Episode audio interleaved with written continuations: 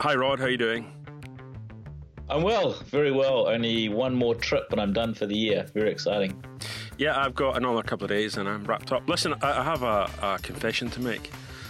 Um, I know we've been doing this for a couple of episodes now. This is episode three, and, and I really uh, enjoy it, and I think we should keep it going. But I have to say, I have been seeing other podcasters in the last week. Um, but you'll always be you'll always be special to me. I was on the um, FinTech Insiders podcast this week up in London, which was kind of interesting. Um, I'm sure you probably don't get any uh, people listening to that, and this is the main event. So, yeah, of course it is. Of course it is. But it was interesting. Um, FinTech today has been generally about kind of uh, finance, financial services, and consumer markets, and so it's cool to see the small business um, arena factoring into that one. But um, obviously, nowhere near as interesting as what we talk about. So don't, don't be uh, don't feel threatened. No, that's good. Actually, it's interesting how quick the fintech fintech stuff is is mainstreaming um, right now. We've just been working uh, with Kiwibank in New Zealand. They're doing a fintech accelerator. So uh, we had a bunch of applications to come into a three month program, and we're going to help a, uh, help a bunch of these fintech startups get going. So we've had uh, people. Um, working with a bunch of startups, um, helping them with a bit of strategy, going through uh, the judging process. So, yeah, it's really starting to take off. And the exciting thing is we're seeing quite a lot that that are leveraging the massive base we have and the relationship we have with banks globally. So, they're really exciting. It is. Um, I don't know if you've caught up with it yet, but um, I have been binge watched um, the kind of um, TV show uh, uh, that's all the rage called Westworld. I don't know if you've seen that. No, no. Everyone tells me I should. I've sort of been watching uh, my YouTube shows lately. I haven't had time, but um, I think got another another week of work, and that'll be my first one I get into. So Westworld, don't want to spoil it. Um, is so sci-fi features the kind of concepts of AI um, and some of the ethical dilemmas around um, how we'll deal with intelligent beings that are artificial in the future. But it's just like really high production quality. It's J.J. Um, Abrams is the executive producer, Jonathan Nolan. So it's got a really good pedigree of like big either big TV success in their history. Obviously, J.J. Abrams was lost a very long time ago. No, he wasn't personally lost, but he did lost, and has now done obviously Star Wars and Star Trek. And so it's got that kind of big budget uh, feel to it, and it is on the topic of the day, which is AI, and everything you read is about AI, um, and really captures the imagination. Anthony Hopkins, Ed Harris whole really good cast. And what, what, so it's 10 episodes, it's just finished, so you'll be able to get it streamed somewhere. But the incredible thing about the kind of world of TV, and TV is this kind of community um, medium now, is there, there's something like 25 podcasts dedicated to it like people just dissecting it every week. Another podcast times twenty five on Westworld. It's incredible that you, you like entertainment is now this thing you watch um, wherever you are, whenever you want, on whatever device you want, and then you can have like a you can have like ground sourced, um, uh, sorry, crowdsourced um, director's commentary. So I'd recommend it. It's really cool. Really cool. Fantastic. Uh, I, actually, I went back and I watched uh, Transcendence uh, the Johnny Depp film because um, we've been talking about AI and all that. I think it's one of those films that explores, you know, if it goes in uh, the wrong direction.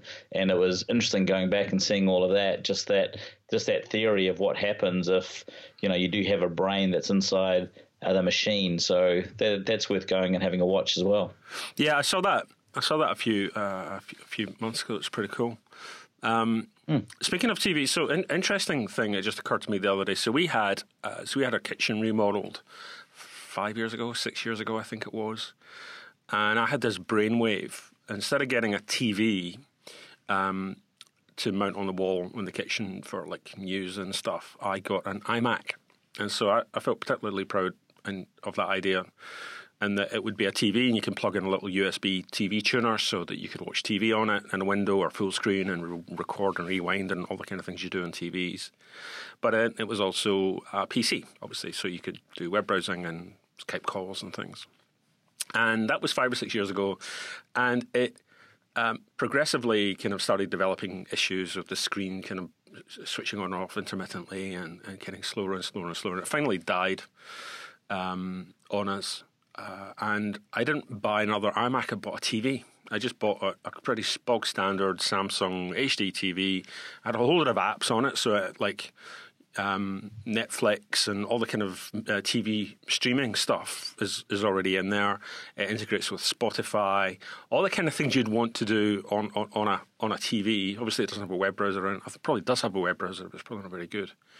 Um, and thought nothing of getting rid of the, the computer from the kitchen and replacing it with just a TV.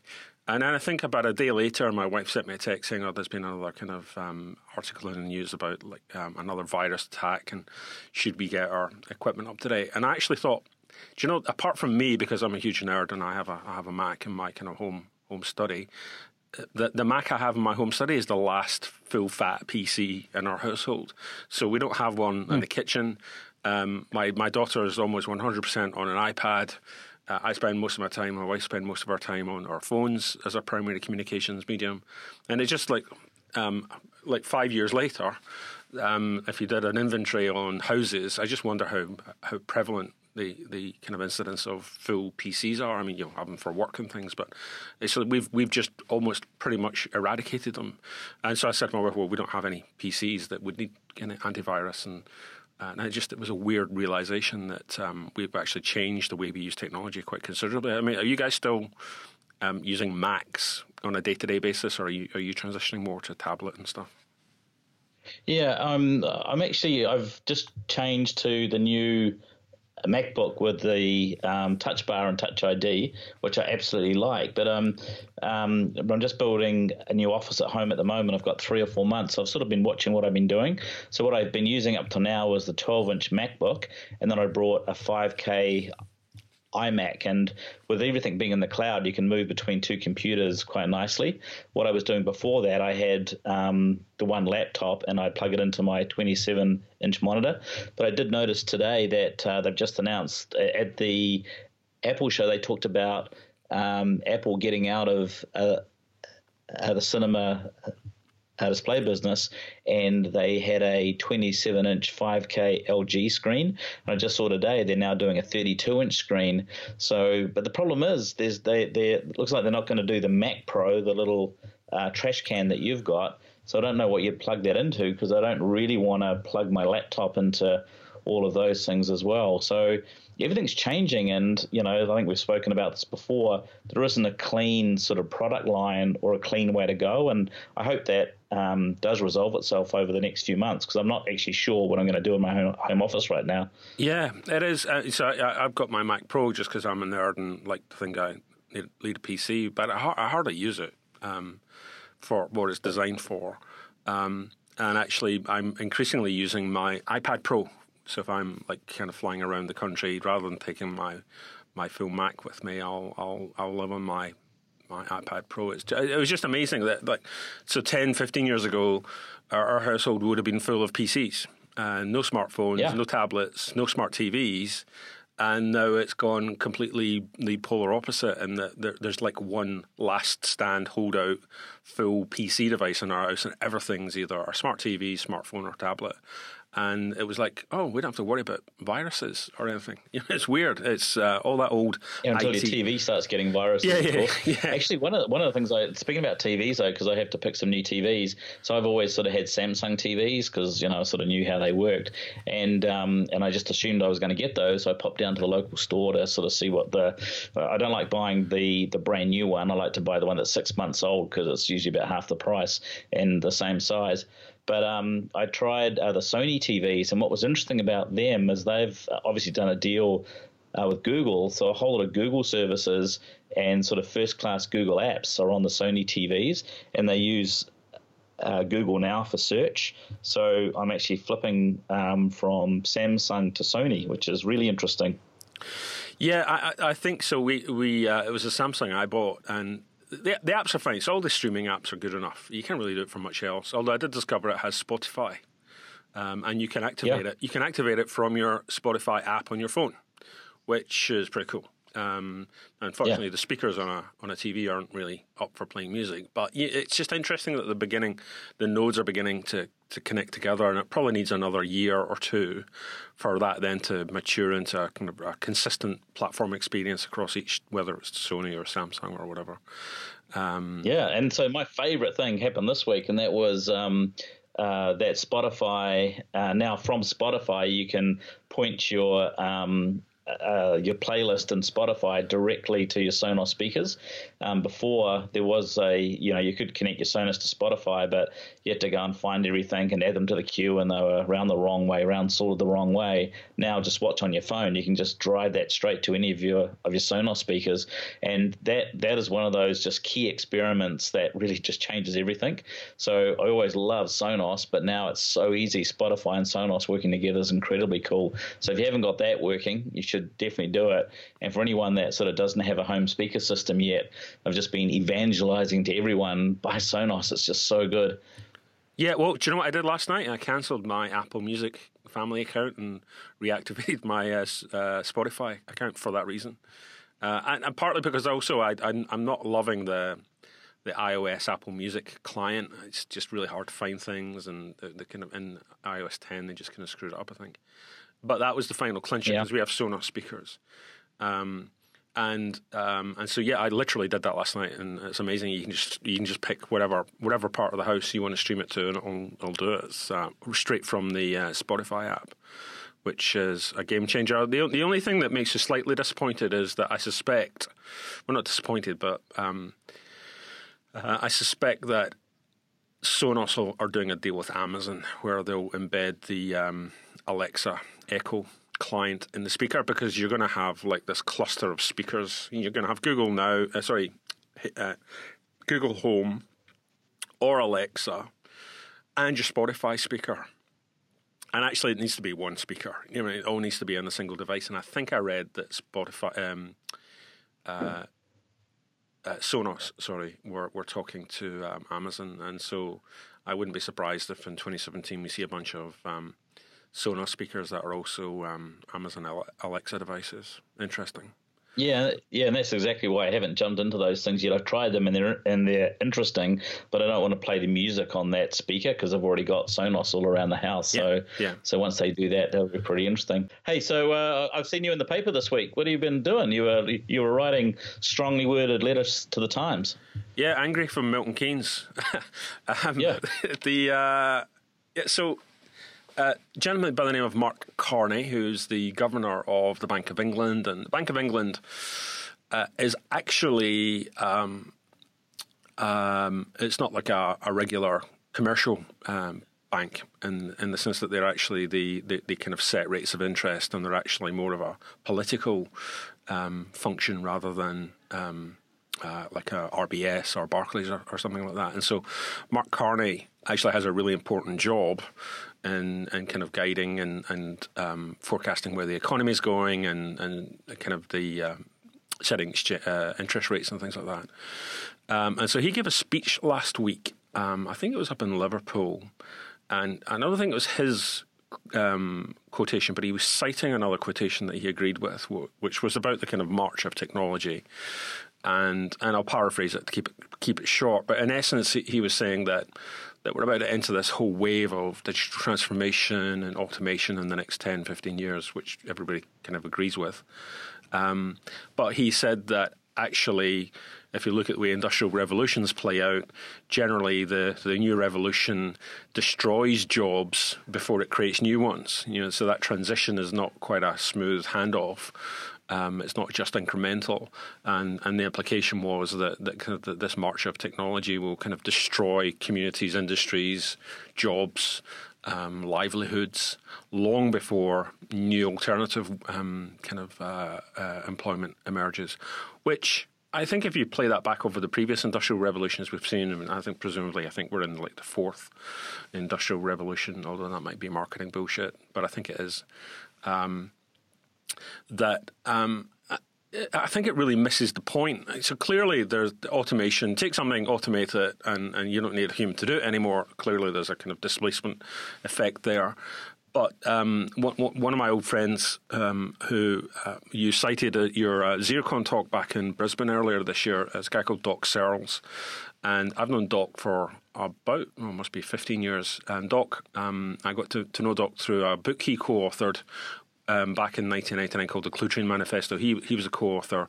Christopher Locke, Doc Searls, Rick Levine, and David Weinberger. And Doc is just really smart um, uh, US based uh, marketing. He's been in he's been in tech marketing his entire career. Just understands technology and marketing, and, and is kind of this this really kind of um, uh, highly highly renowned figure over there. And, and, he tweeted not not in relation to Mark Carney, but he he tweeted in about the same time is that observing that all of the stories about automation displacing jobs and robots taking our jobs seems to none of them seem to refer to the fact that we have an, an amazing capacity for ingenuity as humans, and nobody's talking about well actually well we're just going to sit by and watch uh, robots come and automation come and destroy jobs. We're going to kind of create this new industry. That's how we have to think forwards, not not not, not defensively. And so I. Um, uh, clearly uh, didn't agree with Mark Carney's perspective, and um, I think there's a couple of articles online, and um, we wrote a blog about it. And, and it's been interesting just seeing that how that's played out. Yeah, and like you know what we're seeing with the numbers, the firms that are moving, and um, you know in the space that we're in, the accounting firms that are embracing automation are actually making more money. They're getting more time back. They're the ones that are creating jobs, creating they're they're getting new clients into their business, and they're helping their clients create jobs as well. So yeah, I, I, think we've seen the evidence, and that's pretty clear. And it's interesting. What what we think we need to do is to make sure that we're creating playbooks so there is new opportunities to fill the void where we can get rid of some of the some of the work that uh, computers do better.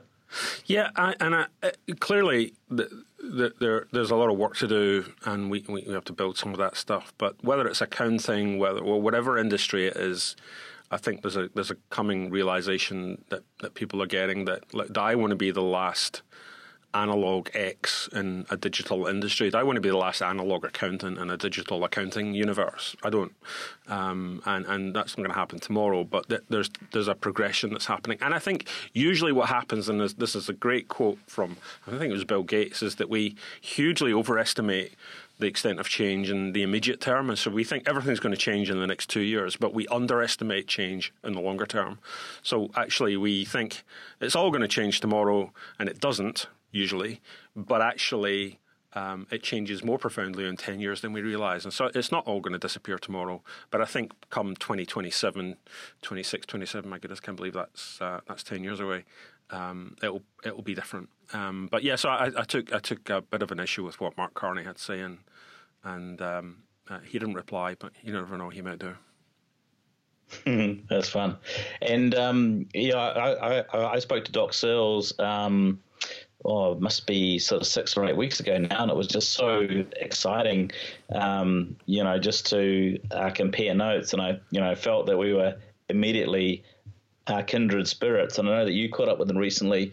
Um, can you can you give us an explanation of what that vendor relationship management concept is? It's really interesting. I don't think I fully I don't think I fully got, got my head around it. So if you can explain that to me, I'd really appreciate it. I'll try. I'll try. Um, probably maybe in a future episode we can get Doc on, um, and he can he can yeah. he can talk about it. But uh, so so the Cluetrain Manifesto really quickly uh, written in 1999. It was based upon this kind of this a web page started off being a web page of 95 theses and it was actually um, many of the themes in the Train Manifesto book um, foretold of this world of social connectedness that we're all in now, and consumer power and and and disaggregation of old market models and things like that, and the power of voice and the power of markets that connect together, uh, as opposed to the old world of marketing and the old world of, of, of, of, PR and the way things used to be before the internet came along.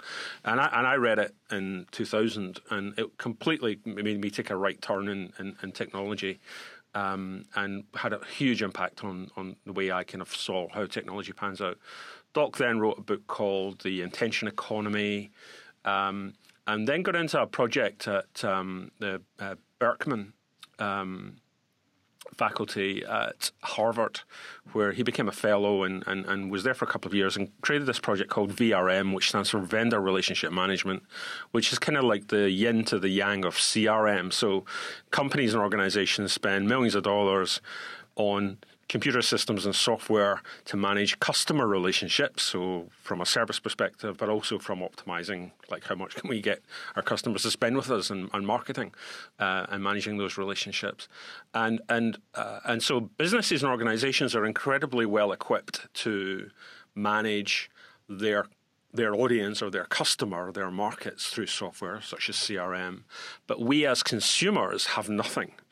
Um, and, and, and, and so consider 30, 40 years ago, as an individual citizen, you might have 10, 15, 20 relationships with people you spend money with the electricity company, the telephone company, um, your doctor, dentist, car company, people that you are cutting checks to to pay for things. And you could manage it all in a little black notebook you kept in your pocket, and life was simple. And they didn't have tools to manage you, and there was only 10 or 15 of them, and, and life was simple. Today, and, and, and kind of Doc estimates that today we could potentially have hundreds of these vendors that we deal with, you know, like Amazon, uh, Apple, all the kind of tech stuff we buy, all the things we subscribe to. Um, if you're on a pay, you're a paywall, uh, subscribe to the, to the Times or the Guardian or the New York Times. You, you, you begin to add up all of those individual subscription relationships or recurring uh, vendor relationships you have. It's hundreds now, and it's unmanageable. And when you leave one, um, what are they doing with your data? You can't like you can't you you you you you, you exist in hundreds of CRM systems as an entity. So Rod Drury, Gary Turner, we are contact records, behavior records, and potentially hundreds of CRM systems. Yet we ha- maybe have um, you might be using some kind of financial management software for your personal stuff, but really it's your online bank account who, who's taking money out of my account this month. And you know what I mean? So, so the whole concept is: should there be this this essence of giving the consumer um, some power back and having a VRM experience? And so Doc has been working on that for the last ten years, and it's a fascinating area. And there's some beginning to see some innovation coming through. And actually, I caught up with him. He was in our London office last week. He was over in town because he's actually doing a lot of work on this in London. And he's even saying that um, uh, he, has been working on this in the US for the last 10, 12 years, but he thinks the center of gravity for that whole kind of um, it's not quite a fight back. That makes it sound adversarial, but it's, it's, it's equipping consumers with the tools to manage the vendors. He thinks the centre of gravity for that is coming back to the UK. It's just a fascinating area, and, and maybe if we can we can find the time to to grab him uh, it'd be great to get him on a future episode and just explore um, some of the stuff that he's seen. He's meeting some really cool people doing really, really amazing things, and, and it could be a really uh, interesting area in the next few years to, to, to pop, I think. Yeah, and as we sort of move move away from you know doing the back office stuff, thinking about some of the front office services and how we sort of link CRM closer to the work that we're doing, that's really interesting because you know we have that volume of data where there, where there may be interesting ways or some standards that we can look at to to give um, our customers at least more visibility of of where their data is and give them a bit more control. So certainly something we're following closely. Yeah. So uh, yeah, I'll um, I'll, I'll try and catch up with Doc the next time he's over and um, maybe convince him to, to come on a future episode. J- j- completely changing gear. Like one of the final things I wanted to talk about was I've just started um, swimming. So uh, long story short, I broke my foot uh, uh, slipped on a step in July, broke my foot, and was in kind of plaster cast for months. Couldn't walk, lots and lots of things. And I'm in this kind of physio rehab thing, and I've started swimming uh, as much as I can lately. And so the idea of like thrashing up and down a swimming pool, doing freestyle, is pretty good for the for the ankle and the foot to recover. And I'm of course using my Apple Watch to track that and it's actually pretty cool. I remember previous times when I've been like swimming and you want to record the workout and you're trying to estimate how how, how far had you swum and how how much how much effort did you put into it? And it was like, did you swim really fast? Did you swim kind of moderately fast? Was it a paddle? And it would try and work out how many calories you'd burned and everything else. But the Apple Watch does all of that stuff for you because it's monitoring your heart rate and it knows how fast you're going, and it can work out when you when you're when when you're doing a length. And I thought it's just such a beautiful experience where I'm using the watch um, through day to day. I'm not using it intensively day to day. I've kind of regulated the way that I use it. I'm not in it like every five minutes, but it'll pop up uh, with the specific things I want to be notified about, um, but more around health and fitness as I'm kind of starting to get back into rehab and get back to my previous athletic self, obviously. But it, it, I just thought that previously, if you wanted to go and track your swimming, you'd have to buy some kind of Garmin, uh, Garmin or other dedicated kind of swimming watch, and you'd have to change that and manage battery life and everything else. And that coincided, I was really impressed with it, and that then coincided with the news that Pebble had just been acquired by Fitbit, which was, I was disappointed on because I'd signed up and I'd, I'd been in their latest uh, crowdfunder to get the new Pebble 2 watch just just to see what it was like, and it, it was about to be delivered in December, and I was kind of like uh, looking forward to working out whether I was going to stick with the Apple Watch or the Pebble Watch. But Pebble have decided that for me, and that they've cancelled that project, and um, probably have already refunded me. Maybe I need some vendor re, uh, relationship management stuff to track that. Um, but the, so Fitbit have Pebble for forty million, which is kind of disappointing, and, and obviously acquire some IP and soak up Pebble into that. I also did a crowdfunder for another piece of hardware called a Popslate. So it's an iPhone case that's a battery, but the back of it is one of these Amazon Kindle e-ink things. And so yep. uh, you can read books, uh, you can look at the news. So it's like double sided, uh, like a two screen, turns your iPhone into this kind of two screen device. And I thought, that's a really cool thing. So I ordered that in like, God, must be June or July. And it was supposed to be delivered by October, November. And every email from the guys at Popslate, who are working really hard, is like, oh, another hardware manufacturing glitch, or we failed this radio regulation test, or whatever, whatever. It's now going to be like maybe March or April. Uh, they're not going to refund you your money, and and maybe they'll get something out. But it's been like this really long and painful journey, and the and, and both the fact that that Pebble have effectively kind of died, Popslate are really struggling. Hardware is a really hard thing to do in this day and age if you're small and don't have a lot of money.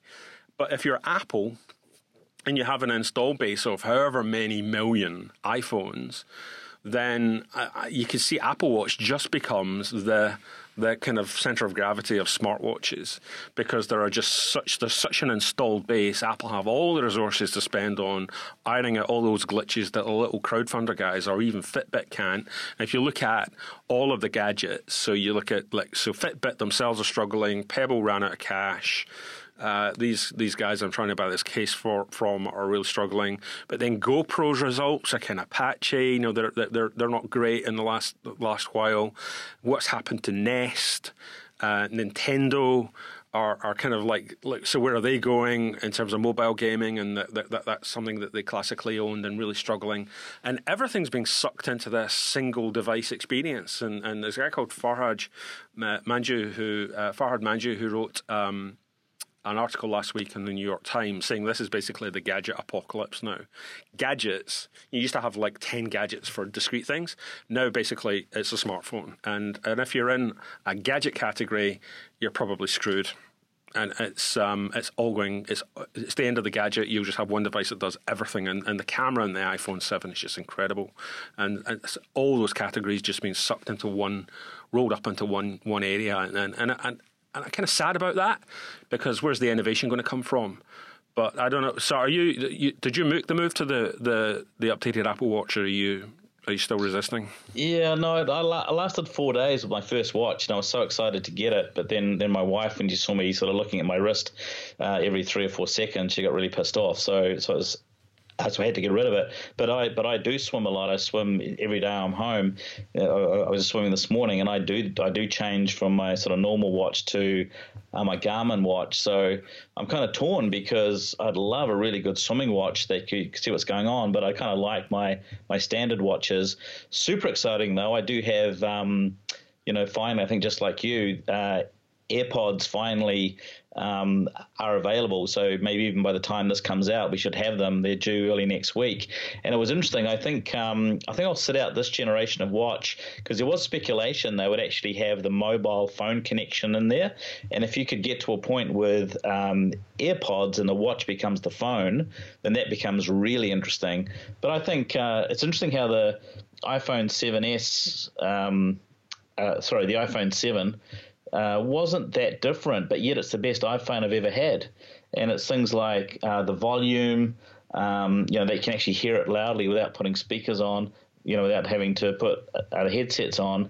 Uh, is is just really good and it's so fast. So definitely the best iPhone I've ever had, and the the the camera is absolutely stunning it's interesting because people have been really anti the new MacBook with its its lack of ports and the iPhone 7, and I'm always finding I've got the wrong kind of um, uh, the wrong headphones with me, and if they had had the iPod, the AirPods out, then everything everything would have been great. So what I'm hoping is once the AirPods arrive next week, everything's just going to feel really good. Um, and then imagine that. Imagine if your sort of watch becomes your phone. That's going to be very exciting. Yeah, yeah, I so I, I ordered mine um, the minute I saw they were on sale because I was kind of disappointed because they've taken so long to come out. But now, and I, I'm I managed to grab a pair. I think they're being delivered soon. But I think they're now on six six weeks back order in the UK, so they sold it pretty quickly. And I'm hearing. So I, yeah. I think. I mean, so let's let's get a better perspective. They are. It's a pair of headphones, and, and wireless headphones are not a new concept. Um, but uh, I think although you see often you see these what look like uh, at a surface level superficial uh, changes. Um, often the by the time you become habituated to using them, uh, actually it f- profoundly changes your behaviour. Um, just by disconnecting a cable doesn't mean that you don't have to spend 30 seconds detangling it every time you want to put your headphones on. It just means that you might um, you, you, might use your headphones more often, and that all of a sudden means you then start doing other things more often. And so um, I, I, think the consequences of of moving to um, wireless um, headphones could be interesting to play out. And most of the reviews I've seen of them, people are, are, raving about them and saying that they're like one of the best products Apple has ever built, um, which will be interesting to see. So I can't wait to see what they're like, and uh, maybe we can do a report thing that I'm really looking forward to them is that I my understanding is they bind to multiple devices at the same time. So I'm you know often doing conference calls on um, on my Mac or I'm on on my laptop or I'm talking on the phone and I'm listening to podcasts. I'm sort of listening to things quietly. So it's that kind of seamless you know having one set of headphones which is seamlessly connected is super exciting. Hey, we're probably just coming up to time. One thing I just really wanted to finish off on was um, the Amazon reInvent conference, and you know I know we, we all like watching uh, the big keynotes, and there's been some interesting keynotes um, throughout the year. You know we saw the Apple keynotes, which are which are the old standard. You know I always love watching the Elon Musk ones. We saw the Google keynote. The last two have been really interesting, talking about machine learning and and those types of things. The the uh, the most entertaining keynote probably this year has been the Microsoft one when they showed that new um, you know the new big screen which is touch and has that cool wheel but I was absolutely blown away, completely blown away by sort of two days of um, Amazon keynotes. The breadth of stuff that those guys are doing was just absolutely mind blowing. You know, I couldn't even, you know, it's hard to imagine how they could have shipped so much software in the last year and how it completely changes if you're an application provider that you just have almost infinite infrastructure. And you know we've always said everyone has to re-platform but when you see the way that they're thinking about computing and all these resources that you can glue together some of the big data stuff and serverless computing i just think we're heading into this golden age of business software. And um, for me if i look at all the keynotes this year you know, I just think it just stood out, hand, you know, absolutely head and shoulders above everyone else just by the sheer volume of work that they're doing. And and and one thing I heard afterwards from some venture capitalists, which blew me away, and this really gave me a sense of scale, was the the VCs were concerned that normally in the technology industry, you know, there's there, there's a few big players, and they will invest in companies that eventually get acquired Amazon is doing so much of this themselves and becoming such a such a powerhouse in uh, computing that they were concerned that the sort of venture capital industry itself would be disrupted because there wouldn't be enough deals because they weren't doing many acquisitions. They were buying companies very very early and really buying talent and then just letting them go and build stuff on top of their platform, which is a perspective I just hadn't heard before. But again, just reinforced the massive scale that Amazon's operating on. I, I think it was incredible, and it's clearly they've, they've fired some pretty big shots um, in the last couple of weeks that will give Google and Apple um, and Microsoft a lot to a lot to think about um, uh, and how they're going to catch up with that stuff. Uh, and I think that uh, the other dynamic that, that could play out from that is that what they're doing is they're they're fertilizing a whole new generation of startups as well because they're they're kind of eliminating a lot of that heavy grind in terms of building apps and building building new products because you, you'll inherit a lot of that stuff in the stack on on AWS and and so VCs probably shouldn't feel too bad about the fact that um, Amazon aren't doing that that kind of traditional roll up, but they're actually seeding. There could be an explosion in, in new, highly capable uh, um, apps and services off the back of this because people are just going to. Amazon have just cut out the first year or two of building your stack because you just do it on AWS and actually bring to market a really sophisticated product um, much more readily. So the VC shouldn't be shouldn't be too disappointed. I don't think.